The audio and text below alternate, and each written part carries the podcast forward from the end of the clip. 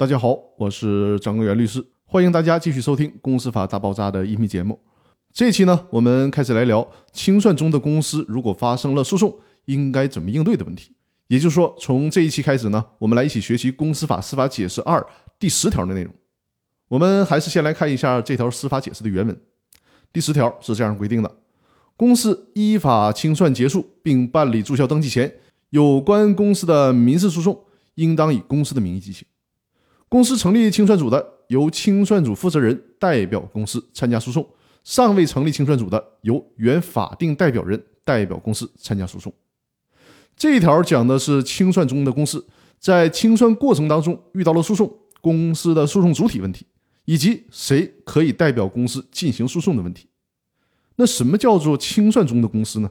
这个词儿我还需要先跟大家来解释一下，我把它叫做呢一个正常的公司进入了。不正常的状态，也就是说，公司因为法定的事由出现，必须得解散了。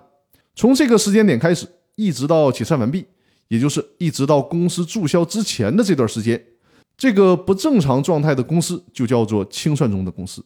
而且，所谓的清算中的公司还分两种：一种是公司的解散事由出现之后应该清算而没有进行清算的公司。一种呢是解散事由出现之后已经进入清算程序、正在清算的公司。